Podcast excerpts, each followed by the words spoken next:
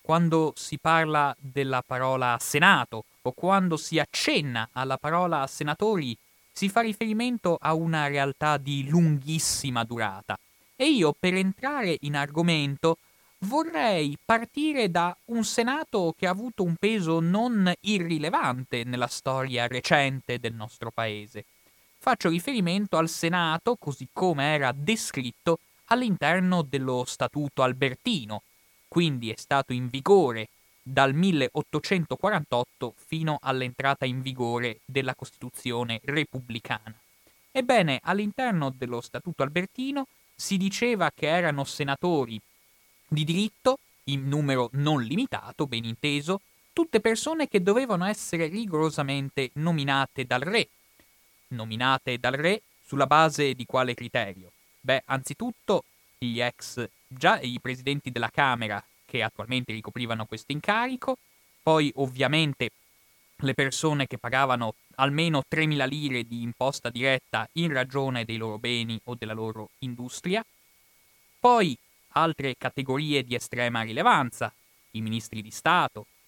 i, i presidenti della Corte d'Appello, gli ambasciatori, da non dimenticare, i vescovi e gli arcivescovi dello Stato, addirittura.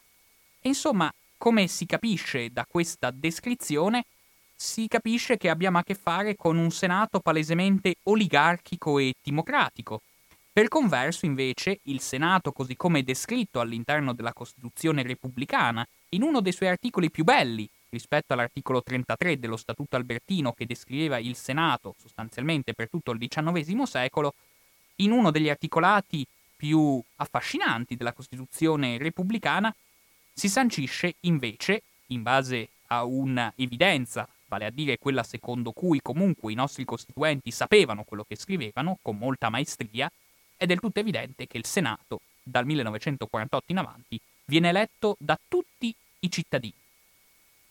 Ci sono, è vero, dei senatori di diritto, ma questi sono in numero assolutamente irrisorio, sono soltanto cinque, che vengono eletti dal Presidente della Repubblica, però attenzione, in un'ottica democratica del tutto antitetica a quella che vigeva nello Statuto Albertino, si dice, con delle parole molto chiare e molto elevate, che tra questi senatori a vita possono essere nominate persone che si sono distinte per altissimi meriti in campo sociale, artistico, scientifico e letterario. Ma da cosa sorge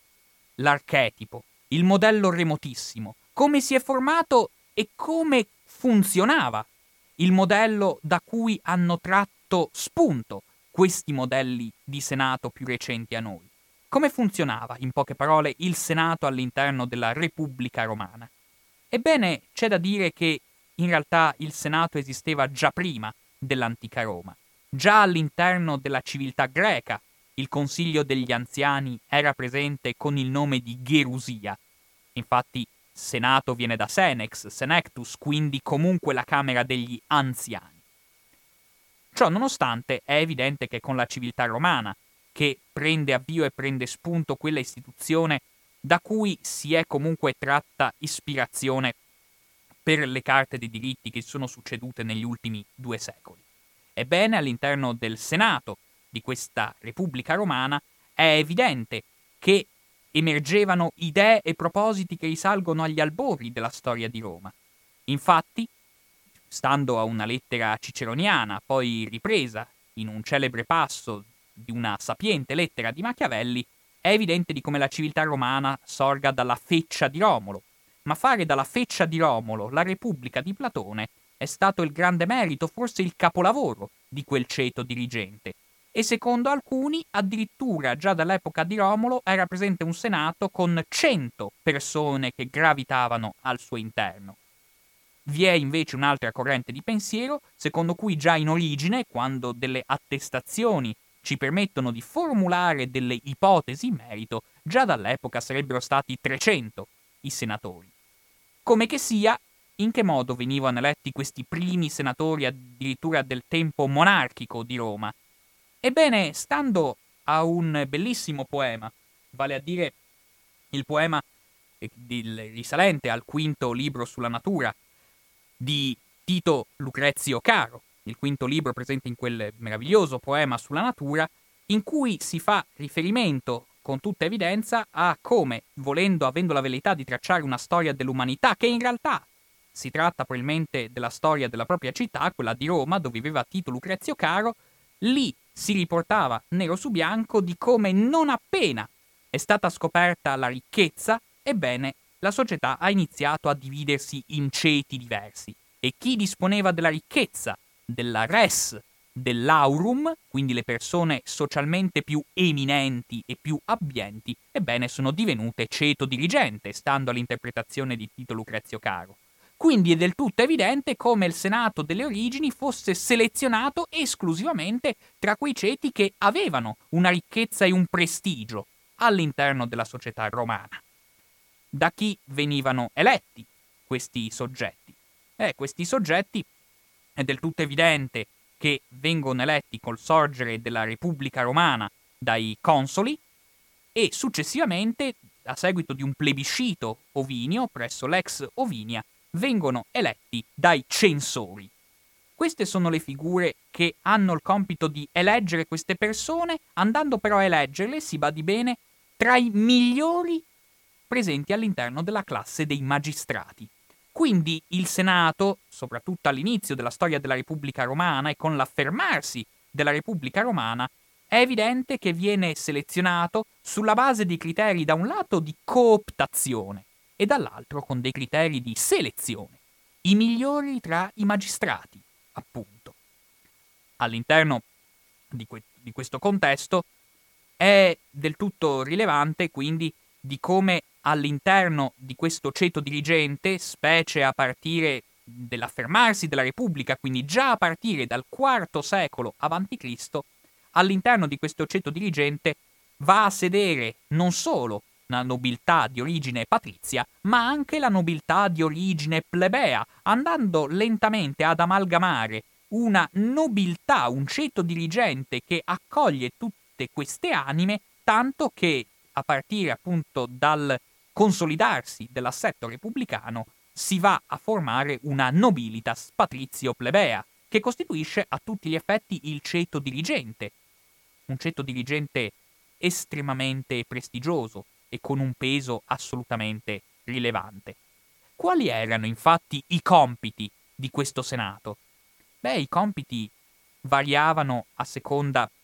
di moltissime circostanze e andavano a toccare ripetuti ambiti della vita sociale. Si occupavano anzitutto di politica estera, richiamare gli ambasciatori, gestire i rapporti con le altre potenze, scegliere la linea d'azione e persino dichiarare la guerra. Ma al Senato di Roma si va a occupare altresì di politica interna, per esempio eh, tramite quello straordinario potere dell'avallo delle decisioni popolari, che è un potere di grande rilevanza, ma si va a occupare altresì, per esempio, del controllo del potere esecutivo, avendo un ruolo quindi estremamente rilevante nel controllo della macchina amministrativa romana, andando a definire addirittura quanto debbano ammontare le truppe che i consoli possono arruolare,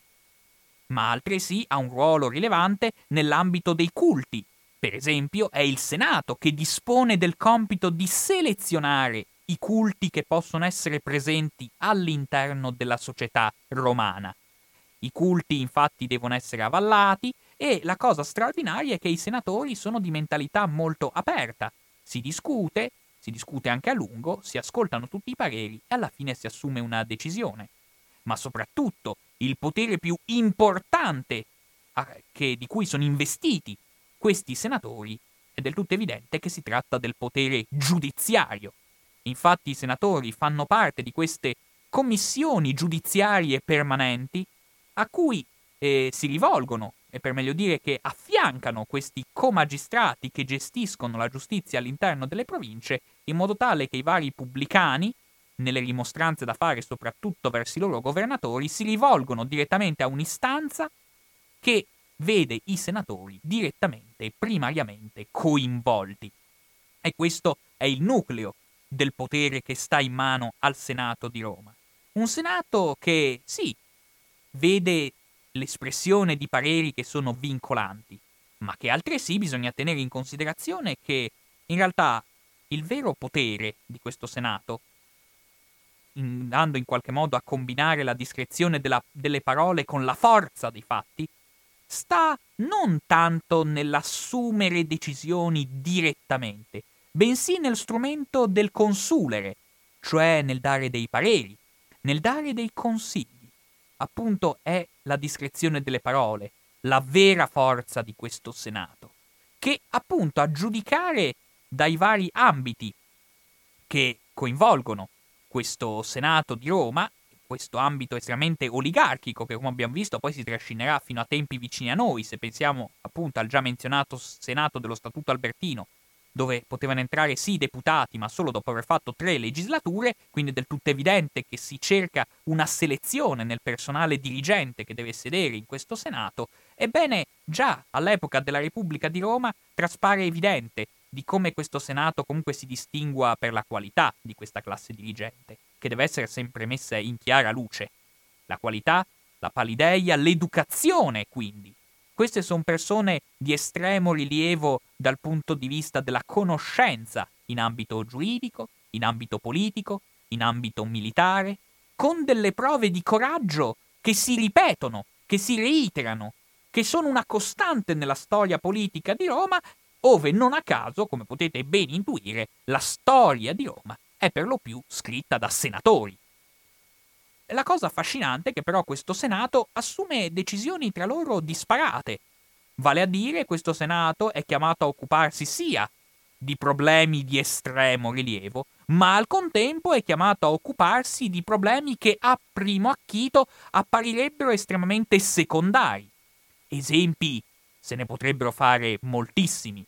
ma io ho scelto esclusivamente due esempi a significare la forza e il prestigio di questa classe dirigente. Infatti, stando a quanto scrive Polibio, che sarà un profondo conoscitore della macchina amministrativa romana, lui che è un greco originariamente, proveniente dalla città di Mela- Megalopoli e poi finito catturato nel corso di una guerra contro i romani di cui lui è vittima.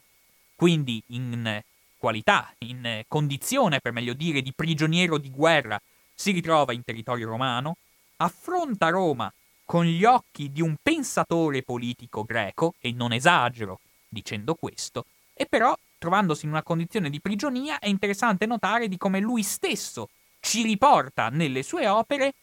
un evento secondo cui a un certo punto in Senato si è arrivati a discutere se magari non sia opportuno togliere a questi greci la condizione di schiavitù, la condizione per meglio dire di prigionia che sembrerebbe contraddistinguerli. Ebbene, è interessante di come quindi Catone, mordace uomo e intimo conoscitore della macchina amministrativa e della macchina politica di cui lui faceva parte, interviene in questa discussione dicendo beh, smettiamola di dibattere attorno al fatto se questi greci, se questi prigionieri debbono essere sepolti da becchini greci o da becchini romani. Ma un'altra vicenda, che sicuramente non è stata l'unica, anzi ce ne sarebbero molte altre, solo che purtroppo non è rimasta traccia, eh, ci sono altri eventi che connotano la vita del Senato.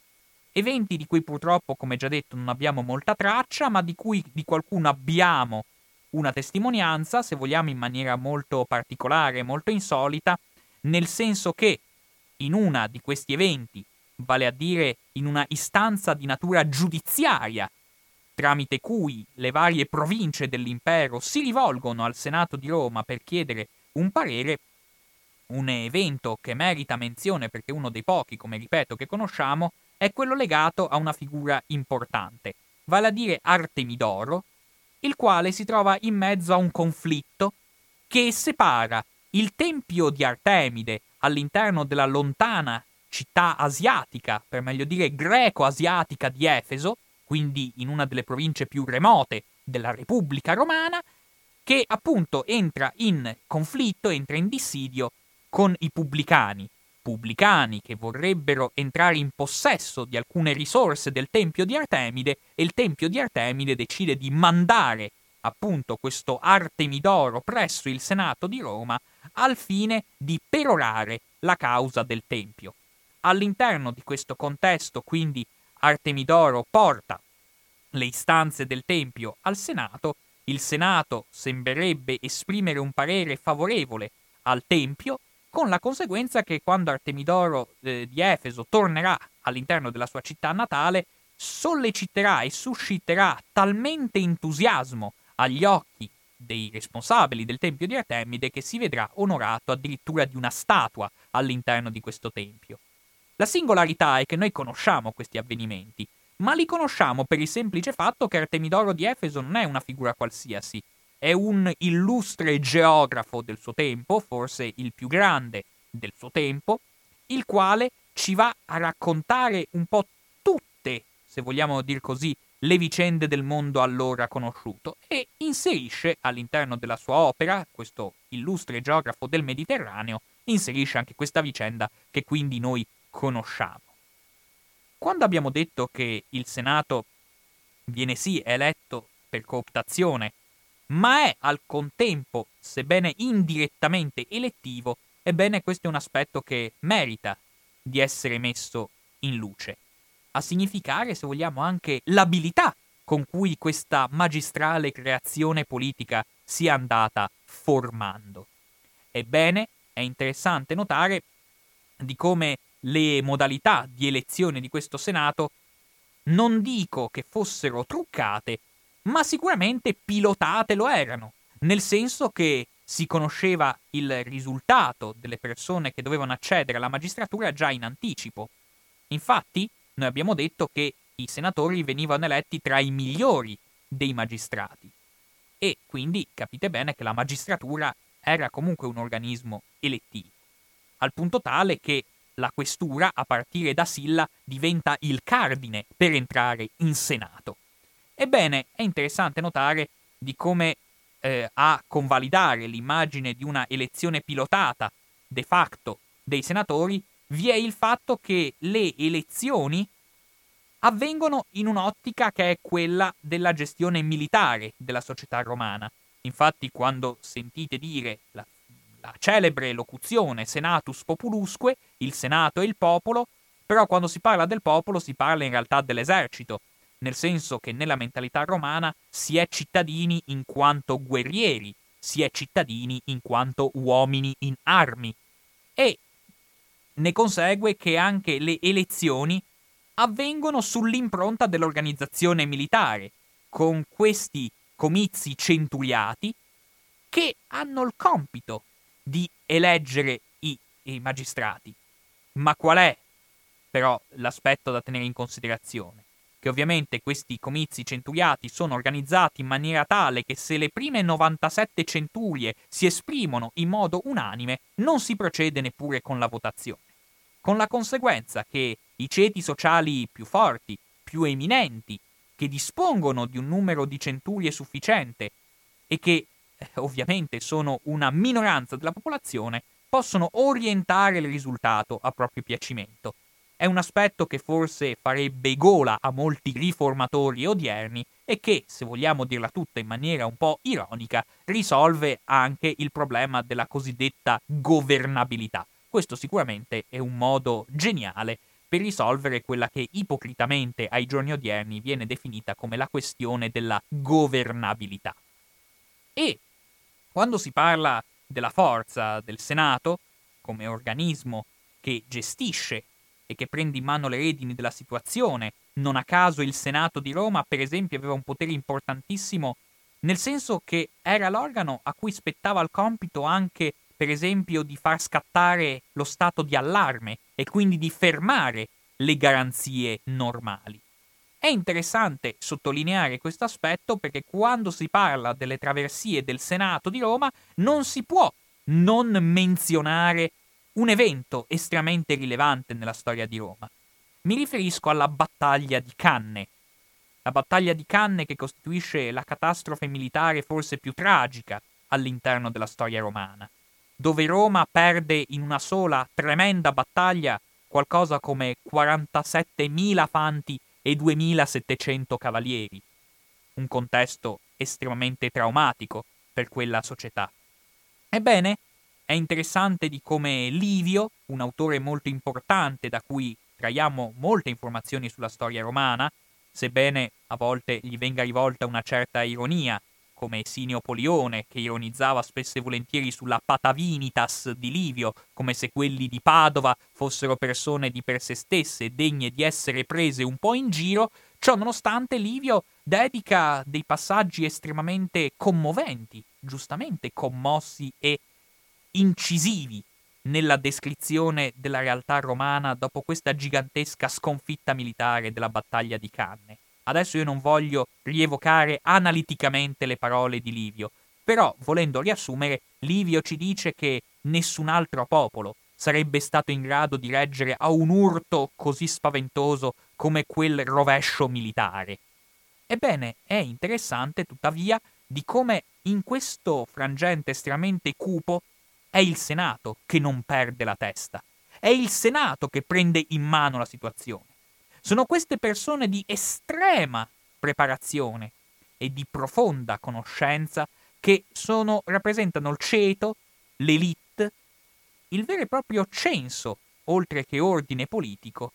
che per la sua autorevolezza e il suo prestigio è in grado di prendere in mano le sorti di Roma anzitutto evitare che l'esplosione del lutto diventi un fatto politicamente negativo e dannoso, quindi costringe i cittadini romani a rinchiudersi all'interno delle proprie case per non sfogare il proprio lutto sulla pubblica piazza e al contempo si dedica, oltre a vari provvedimenti, si dedica a sguinzagliare delle spie in giro per capire che cosa vuole fare l'artefice di quella sconfitta militare che, di cui quella sconfitta rappresenta il suo capolavoro militare, avete tutti capito, stiamo parlando di Annibale. Per capire le prossime mosse di Annibale e per capire quindi che tipo di strategia adottare, i senatori sono gli unici che non si lasciano traviare e che non si abbattono moralmente, dimostrando quindi una capacità di questo ceto dirigente. Perché vi ho voluto parlare di questo fatto? Perché non è una mia idea quella di collegare la sconfitta militare di Canne con la garanzia di tenuta che il Senato è in grado di garantire alla società romana. È infatti quello stesso Polibio di cui vi ho già parlato, che è lui che, nel voler tracciare la storia della battaglia di Canne, allega una riflessione sulla Costituzione romana, in un vero e proprio inno alla Costituzione mista, in cui proprio guardando la capacità con cui il Senato è stato in grado di mantenere salda la formazione istituzionale romana, pur in presenza di un evento così catastrofico, dimostra di come sta proprio nel Senato il perno di un assetto che è in grado di compenetrare e di far interreagire tutte le istanze istituzionali, quella monarchica, quella oligarchica e quella democratica, che vedono nel Senato il proprio punto d'unione è il proprio tassello che permette alla struttura di non cedere. Egli infatti è lo stesso Polibio che si dilunga, dopo aver parlato della battaglia di Canne, di come all'interno del Senato ci sia appunto la capacità da un lato di attenuare, di attenuare l'istanza monarchica incarnata dalla figura dei consoli e dall'altro lato ci sia la capacità di attenuare la spinta democratica incarnata dal ruolo e dalla struttura delle assemblee, che proprio il Senato rappresenta il thread d'union, rappresenta il cardine oligarchico in grado di attenuare le spinte che provengono dalle diverse istanze politiche. Non a caso Polibio, lui greco di origine, si rammarica di come la conflittualità interna al mondo greco, proprio tra le diverse istanze, abbia finito, secondo lui, per essere causa scatenante del declino a cui è andato incontro il mondo greco, mentre invece il mondo romano, dotato di queste strutture senatoriali, è stato in grado di far fronte anche a catastrofi di enorme portata. Ma chi cerchi di intendere la forza, il prestigio, il campo d'azione del Senato deve affrontare ovviamente un altro aspetto della storia romana di enorme rilievo, vale a dire la crisi graccana. Questa crisi che apre più di un secolo di conflittualità all'interno della Repubblica di Roma, parte appunto nel momento in cui Tiberio Gracco, appartenente a questa famiglia, in cui sia lui che suo fratello Caio Gracco assumono un ruolo via via centrale, su questi due fratelli, peraltro con l'andare del tempo, si sono addensate delle categorie e delle interpretazioni che trascendono lungamente la loro polideia e la loro politica effettiva, nel senso che sono diventati un simbolo di riscatto e di lotta sociale contro il privilegio. Fatto sta che questi due fratelli aprono un vero e proprio periodo di profonda crisi della Repubblica Romana. E, a conferma di quello che vi sto dicendo, concorre uno storico greco. Come vedete io faccio spesso allusione a storici greci proprio perché ho sempre l'impressione che i greci, da persone esterne alla civiltà romana, abbiano uno sguardo più obiettivo e meno coinvolto dagli avvenimenti. Questo storico greco di età augustea, che si chiamava Dionigi ed era nato ad Alicarnasso, è, è interessante come figura poiché ci dice che la Costituzione di Romolo è sopravvissuta per circa 630 anni. E se si fa il calcolo si vede che è del tutto evidente di come, secondo Dionigi, è proprio con l'età graccana che questa Costituzione romulea è entrata in crisi. Ebbene, la cosa interessante da notare è di come noi, non, pur non rievocando in maniera analitica tutte le vicende che hanno connotato la stagione di riforme di Tiberio Gracco e di Caio Gracco, tuttavia qualche cenno lo dobbiamo fare per capire il ruolo enorme che ha avuto il Senato nelle loro traversie. Nel senso che Tiberio Gracco, diventato appunto tribuno nell'anno 133 a.C., propone tutta una serie di riforme, alcune delle quali riesce anche a far approvare, per esempio la famosa suddivisione dell'Ager Publicus, ma proprio nella sua istanza di riforma deve scontrarsi in maniera molto veemente col Senato. Il Senato che è addirittura in grado di manovrare alcuni tribuni della plebe, quindi paradossalmente il Senato col suo prestigio è in grado di influenzare anche un organo tradizionalmente avverso e di controllo, con la presenza di alcuni capi popolari che, per usare dei termini modernizzanti, si mettono al servizio della classe dirigente senatoriale, con questo Senato quindi che, come vedete, ha una capacità di interreagire con altre strutture amministrative romane, eh, anche paradossalmente avversarie, come per esempio quei comizi tributi che rappresentavano un contraltare degno di autorità e meritevole di rispetto rispetto ai comizi centuriati. Ma come vedete quindi il Senato gioca un ruolo estremamente importante e tramite appunto dei tribuni schierati dalla loro parte che ci sono all'interno dei tribuni della plebe, Tiberio Gracco fa enorme fatica a far passare i suoi provvedimenti di riforma. Tiberio Gracco quindi all'apice di uno scontro, di uno scontro che sembra essere senza via d'uscita e dai toni sempre più accesi, che cosa fa? A un certo punto è costretto a deporre il tribuno suo collega che si oppone alla sua istanza di riforma e ha tutta l'intenzione, oltretutto, di essere rieletto tribuno per l'anno successivo. Ed è qui la goccia che fa traboccare il vaso del rancore nei riguardi di Tiberio Gracco. A questo punto, infatti, il Senato, riunito in via straordinaria all'interno del Tempio di Fides, cosa decide? In un clima di grande tumulto, in cui peraltro giungono notizie false, vale a dire giunge la notizia che Tiberio Gracco, senza neanche lo straccio di una votazione, si sarebbe già stato fatto rieleggere console. Scusate, già fatto rieleggere tribuno. Quindi si vede di come ci troviamo in un clima molto concitato in cui il Senato non ne può più di questa situazione. E nonostante, questo è il dato significativo, nonostante il console prema affinché si mantenga la calma, di fatto il leader della maggioranza senatoria, che è anche pontefice massimo, Scipione Nasica, decide di snobbare completamente il console e decide che è il Senato che deve intervenire direttamente per sedare l'eversione.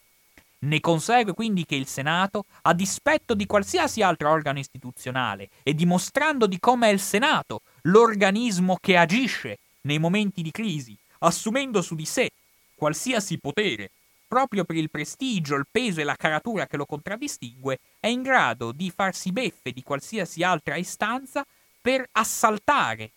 diciamo così, il proprio avversario, per andare incontro letteralmente a Tiberio Gracco e procedere alla sua liquidazione fisica, non solo sua, ma di anche molti suoi seguaci. È interessante notare, peraltro, di come un altro storico greco che si occupa di queste vicende, vale a dire eh, Appiano di Alessandria, è lui che, descrivendo questi eventi, giustamente si domanda come mai, in una situazione di crisi del genere, non si sia proceduto, come prassi forse imponeva di fare, di eleggere un dictator, cioè un dittatore, un magistrato a tempo,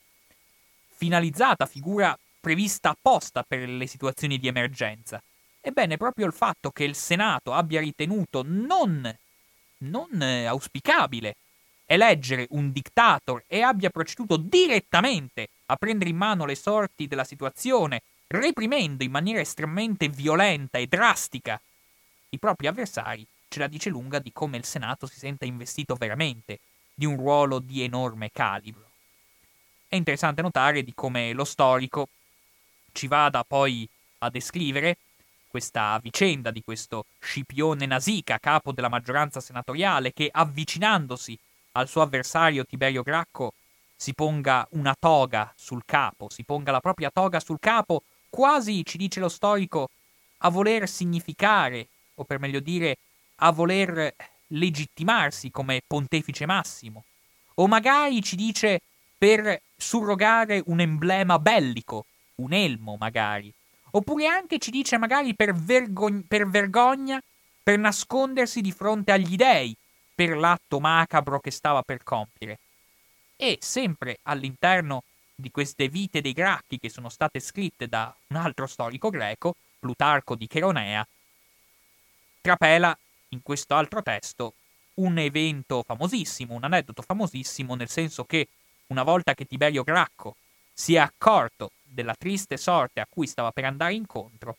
decide di coprirsi il capo e, in questo gesto forse dettato da un istinto di protezione, ebbene questo, questo gesto viene interpretato in malan parte come legato all'ambizione da parte di Tiberio Gracco di farsi nominare Rex, quindi la corona, quindi ci sarebbe stata da parte di Liberio Gracco, ed è questa l'accusa implicita per cui viene condannato di fatto a morte e ucciso dai senatori, vi sarebbe stata l'atto sommamente illegale e antirepubblicano di volersi farsi eleggere re. La cosa interessante è di come il Senato non sia nuovo a procedimenti così macabri di risoluzione delle controversie in seno alla società romana. Infatti, una tradizione tutto sommato recente, ma che ha avuto una certa fortuna e che forse, diciamocela tutta, aveva dietro le spalle il modello dell'uccisione di Cesare in Senato, ebbene, sempre quello storico Dionigi di Alicarnasso ci va a raccontare di come anche il primo re di Roma, Romolo, sarebbe stato ucciso in Senato dai senatori.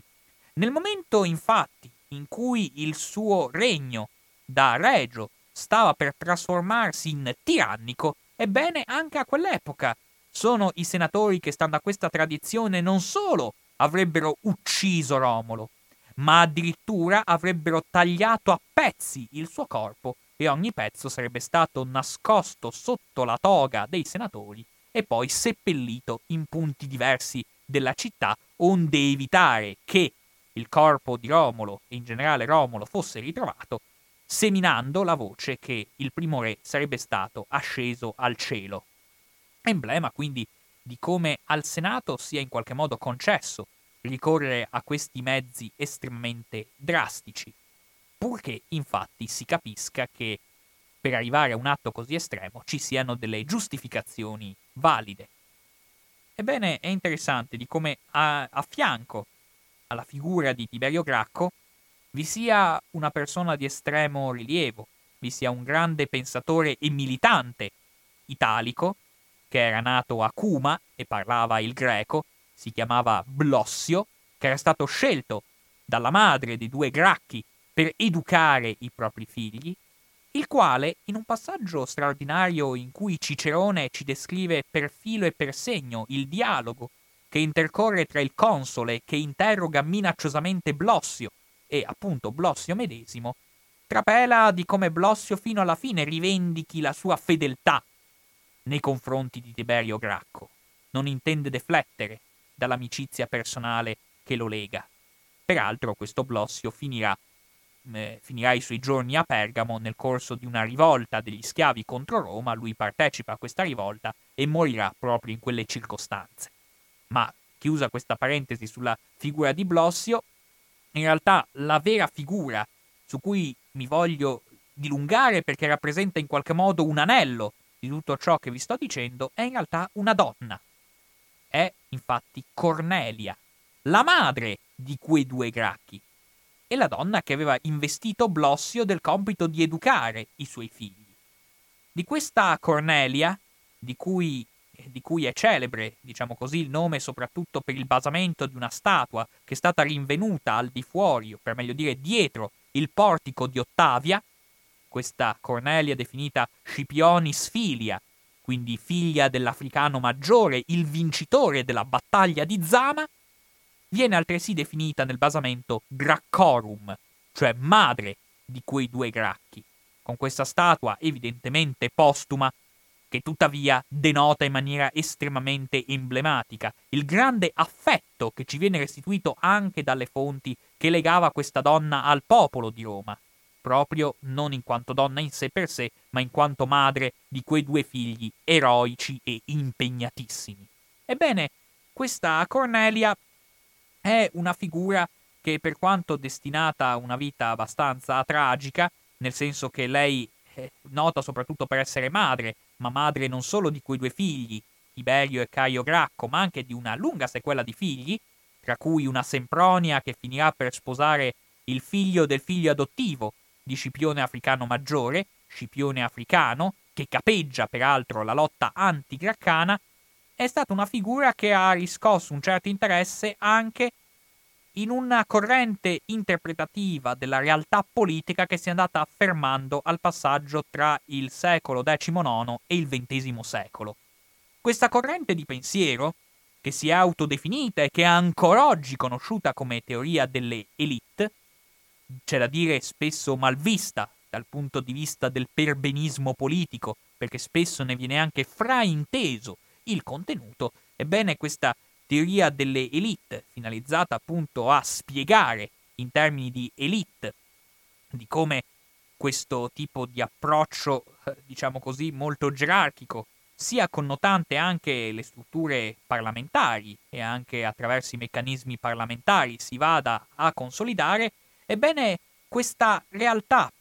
di interpretazione politica inter- si è interreagita e ha influenzato profondamente anche la lettura storica delle vicende conclusive della Repubblica Romana, nel senso che in base a questa corrente di pensiero si è deciso di indagare con maggior profondità gli aspetti conflittuali che permanevano ai vertici delle istituzioni romane, come a dire che la realtà moderna ha influenzato profondamente anche la stessa interpretazione dei fatti storici che vi sto raccontando. E la figura di Cornelia è una figura centrale in quello che vi sto narrando, nel senso che Cornelia, appunto,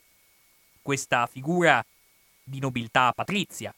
ovviamente Scipione era una persona di nobiltà patrizia che però sposa un Sempronio Gracco, che appartenente alla stirpe dei Semproni era pur sempre di, di nobiltà plebea, questa donna che appunto vedrà un esito tragico nella sua vicenda, nel senso che per anticipare la fine anche Caio Gracco, a seguito della morte di Tiberio, esattamente dieci anni dopo la morte di Tiberio, nel 122 a.C., tenterà una nuova ondata di riforme, finendo anch'egli morto, ma non da solo. Infatti lui verrà ucciso insieme a 3.000 suoi seguaci all'interno dell'Aventino dove, dove si era asserragliato. Ma questa tragica, questa tragica conclusione aveva avuto come premessa la morte di Scipione Emiliano, morte che, stando a una tradizione che ci viene riportata da varie fonti, tra cui quella di, Appia- di Appiano, Scipione sarebbe stato avvelenato da Sempronia su suggestione di Cornelia. Quindi Cornelia sarebbe stata anche l'artefice della liquidazione fisica del maggior avversario dei propri due figli. E questa Cornelia, tuttavia, è una figura di estremo rilievo anche perché, e di questo ne è testimonianza, ci sono state tramandate addirittura delle lettere, il che se ci pensate è molto insolito, nel senso che soprattutto della componente femminile, assai di rado noi riusciamo a leggere delle lettere, soprattutto dell'universo femminile antico e specialmente di quello romano. Noi invece abbiamo due lettere che ci sono state tramandate in un'opera che purtroppo abbiamo in forma misera, quelle vite di Cornelio Nepote, ridotte a un epitome o poco più. Ebbene, all'interno di queste vite trapa- trapelano evidentemente due testi il primo più breve, il secondo molto più lungo, che hanno dato molto da pensare ai filologi e agli storici. Nel senso che il primo brano è un brano in cui, oramai dopo la morte di Tiberio Gracco, questa madre si rivolge all'altro figlio, Caio Gracco, il quale, in procinto di entrare in politica, diciamo così, lo invita, anzi, con toni estremamente violenti ed estremamente duri, lo esorta in uno spirito di vendetta, a non lasciare sguarnita l'eredità del suo fratello morto in circostanze così tragiche. Eppure, in un altro passaggio, per meglio dire in una lettera successiva, la cui didascalia già ci restituisce i toni, trapela un contenuto dal significato diametralmente opposto. Infatti in quest'altro passaggio invece la madre rimprovera il figlio, maledice il figlio per la scelta di voler entrare nell'agone politico. Questa donna, che era stata addirittura la donna che aveva scelto il maestro dei suoi due figli, adesso sembra terrorizzata all'idea che questi figli possano incontrare tutti e due la morte per questo scontro col Senato di Roma. E quindi lo implora, anzi, con toni estremamente duri, dicendogli chiaramente a questo figlio che la discesa in campo di Caio Gracco costituisce un dolore che lei non merita di vivere finché è in vita. Questi testi, come potete intuire, hanno dato molto da pensare. Come vedete, questo autore, Cornelio Nepote, che finora era confinato all'interno delle letture scolastiche della scuola media inferiore dei tempi passati, ciò nonostante ci restituiscono questi documenti straordinari, che tuttavia appunto gli storici e filologi fanno enorme fatica ancora oggi a interpretare. C'è chi dice che ci troviamo al cospetto di un falso, c'è chi dice che ci troviamo al cospetto di uno scritto che è stato redatto da uno storico che non ha capito niente, però non si capisce chi sia questo storico. Non si capisce neanche il senso di produrre un falso del genere. E forse la risposta, sottolineo forse, ci viene da quello stesso Plutarco di Cheronea che, scrivendo la vita dei due Gracchi, ci va a descrivere in maniera minuziosa di come questa donna avesse deciso di regolare la vita politica dei figli in maniera molto attiva. Dapprima comunicando col figlio Caio Gracco mediante dei, mes- dei messi, mediante appunto dei messaggeri, persone fatte venire da fuori travestite da mietitori, quindi aveva anche un estro strategico questa donna, ma soprattutto comunicando al figlio mediante delle lettere in linguaggio cifrato, dia enigmaton, mediante quindi un enigma, mediante un codice, in cui è lo stesso Plutarco a dirci che in queste lettere che apparentemente sarebbero state lettere di dissuasione verso la possibilità di un ingresso nell'agone politico del proprio figlio Caio Gracco, io credo che proprio in questo passo di Plutarco ci venga restituita la chiave della comprensione, della comprensione di un testo che apparentemente sembrerebbe così illogico. E questa vicenda, appunto, ci è resa evidente di uno scontro interno alla classe dirigente romana dove noi, soprattutto grazie alla spinta di questa donna molto amata appunto dal popolo di Roma, Graccorum come veniva definita, ebbene Grazie alla spinta di questa donna, noi possiamo vedere di come anche la legislazione di Caio Gracco abbia avuto un certo successo e certe sue leggi si siano mantenute, anche in senso relativamente durevole, all'interno dell'amministrazione e della vita sociale romana. Nel senso che le riforme di Caio Gracco toccano temi diversissimi, dalla legge agraria alla legge frumentaria, aprono la questione del diritto di cittadinanza agli italici, una questione sanguinosissima che si trascinerà per lunghissimo tempo, questione estremamente spinosa, ma soprattutto la riforma più rilevante che Caio Gracco intende adottare riguarda proprio il Senato. Infatti, la velleità, ma che viene anche realizzata, di Caio Gracco consiste nel trasformare il Senato, nel modificarlo radicalmente, andando ad aggiungere ai 300 senatori la bellezza di 600 cavalieri, quindi persone appartenenti a un ceto estremamente importante, estremamente vitale e spesso e volentieri anche economicamente più benestante rispetto ai senatori originari. Ebbene, in un Senato quindi di 900 persone si sostanzia quella che è la vera linea d'azione di molti riformisti nella storia di Roma, vale a dire il tentativo di annacquare e di svilire la capacità del Senato, andando a togliere, questo era il vero scopo di Caio Gracco, andando a togliere ai vecchi senatori proprio quelli, quei poteri giudiziari di quelle famose questiones tramite cui i pubblicani si rivolgevano al Senato per controversie giudiziarie con i propri governatori, ebbene è proprio questo potere che Caio Gracco intende togliere al Senato. E come fare? Lo fa appunto diluendo e allargando a dismisura questo organismo, con una prassi, quella di incrementare il numero dei senatori al fine di riuscire in qualche modo ad annacquarne e a esautorarne il potere, che si ripeterà più volte con una vera e propria fisarmonica in ambito di numero dei componenti del Senato che la dice lunga sulla capacità di resistenza, nonostante tutto, di questo modello politico che sopravvive questo organo estremamente rilevante a forme di dilatazione e di riduzione, che si vanno ad accompagnare per anni. Infatti, se pensiamo di come Cesare sarà lui, in qualche modo, a eh, a eh, di nuovo modificare il Senato, nonostante Silla l'avesse riportato a 600 persone. Però di nuovo Cesare riporta il Senato a 900 persone e Sallustio, che è una persona su cui si potrebbe discutere a lungo, ma che è con tutta evidenza vicino a Cesare, è una persona a lui consona, nonostante tutto lui lo scrive nero su bianco di come non si ha idea quod generovium, cioè che tipo di persone sono entrate in questo Senato. Eppure era il Senato di 900 persone stabilito da Giulio Cesare, fino a quando poi non arriverà Augusto a riportare a 300 i senatori. Ma a questi processi nev- nevrotici, schizofrenici, di, di dilatazione di riduzione del Senato, si accompagnano anche processi macabri.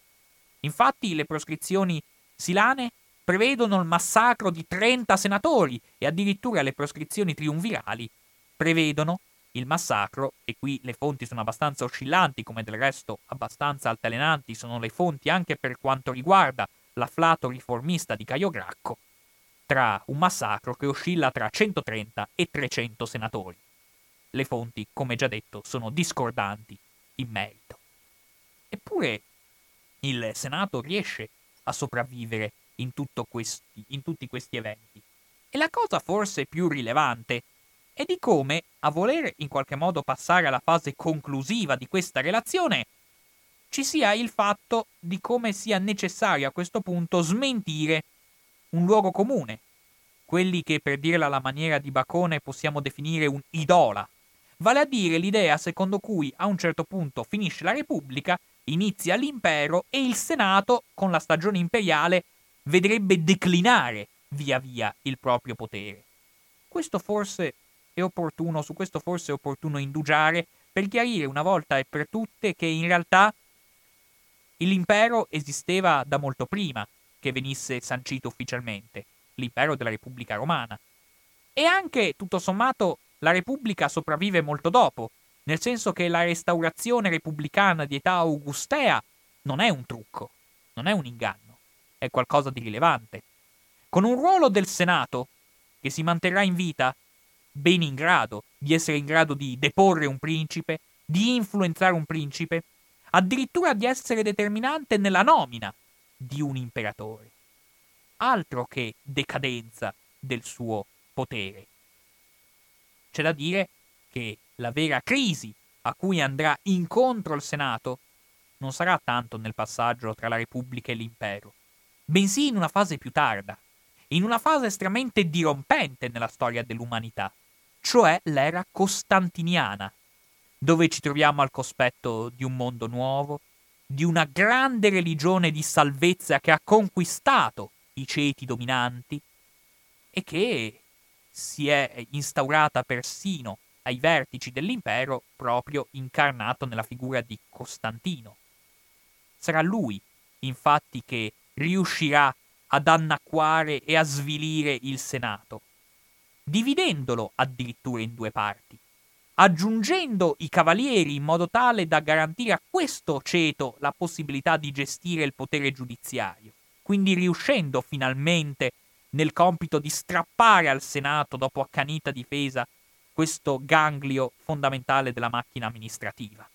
avendo addirittura qualcosa come 2000 senatori a Roma, ma addirittura 2000 senatori all'interno della città di Costantinopoli. Ed è qui forse che inizia la vera fase di crisi dell'istituzione senatoriale.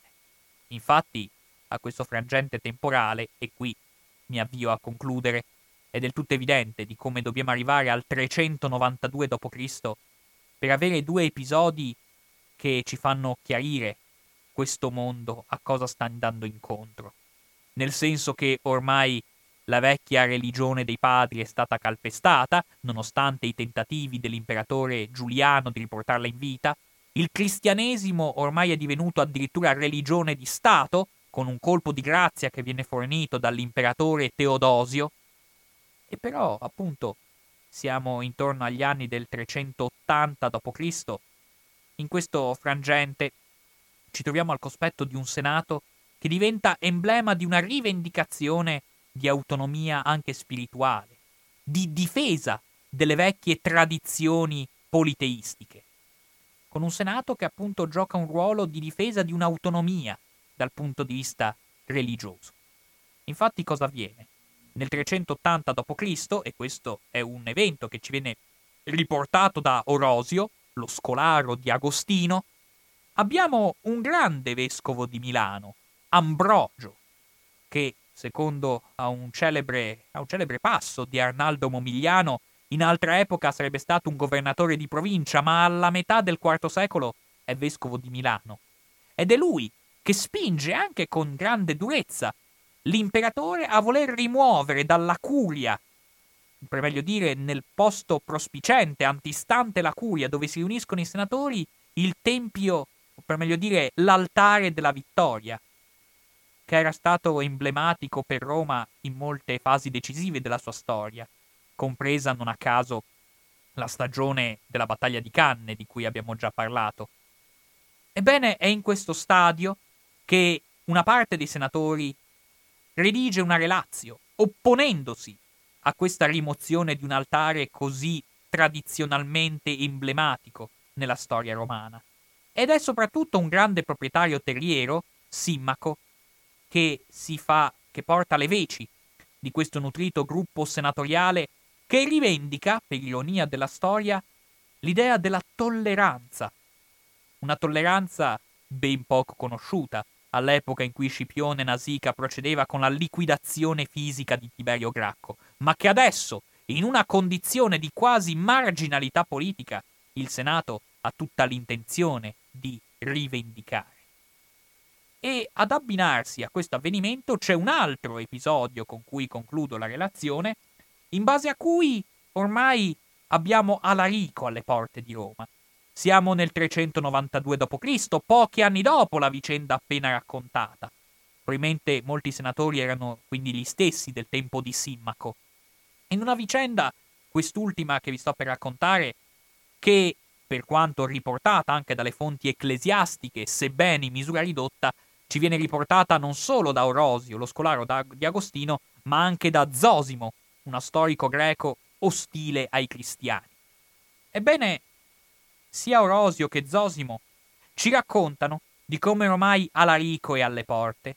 Alarico sta per minacciare di entrare a Roma, sta per minacciare il sacco di Roma. Sono tutti terrorizzati dinanzi a questa spaventevole prospettiva. Ebbene, è proprio in questo frangente che il Senato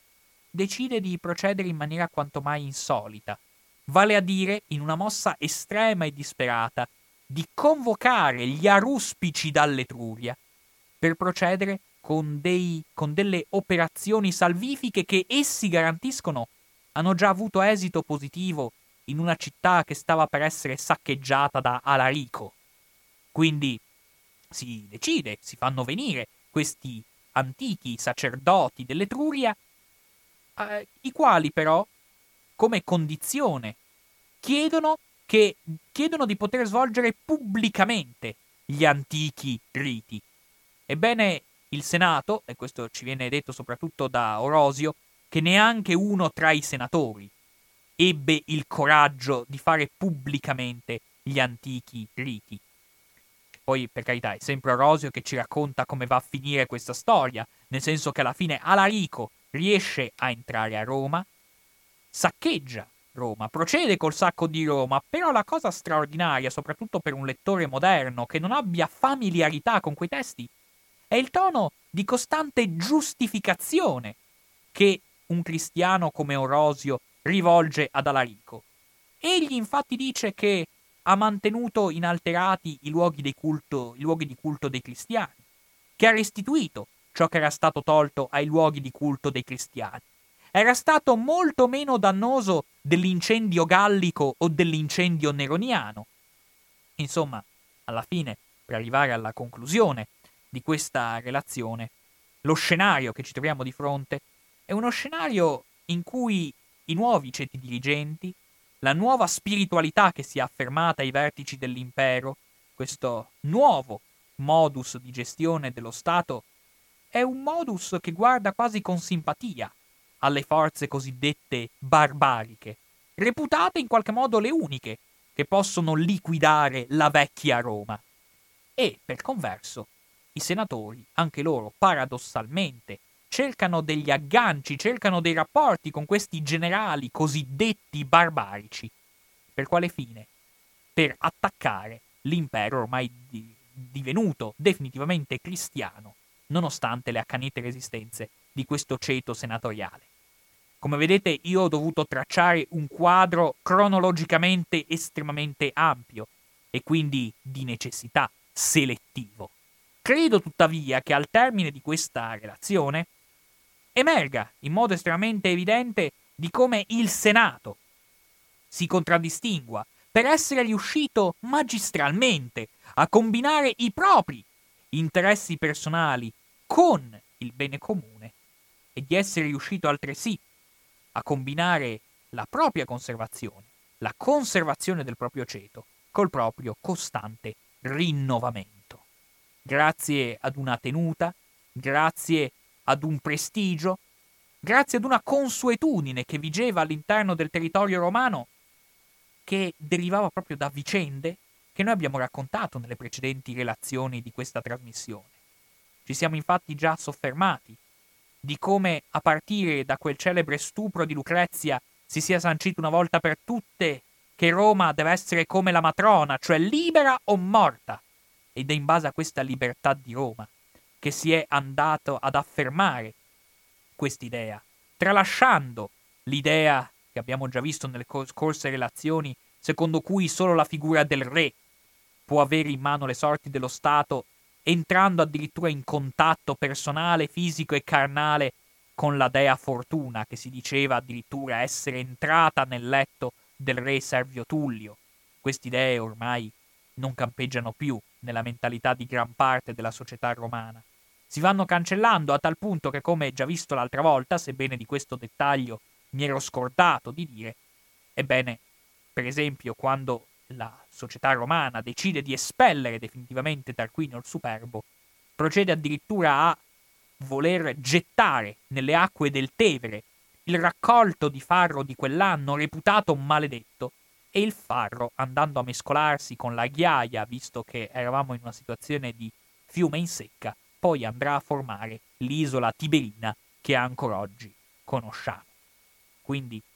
avendo fatto questa rapida carrellata, spero piacevole per gli ascoltatori, a me non resta che salutarvi, ringraziarvi, rinviarvi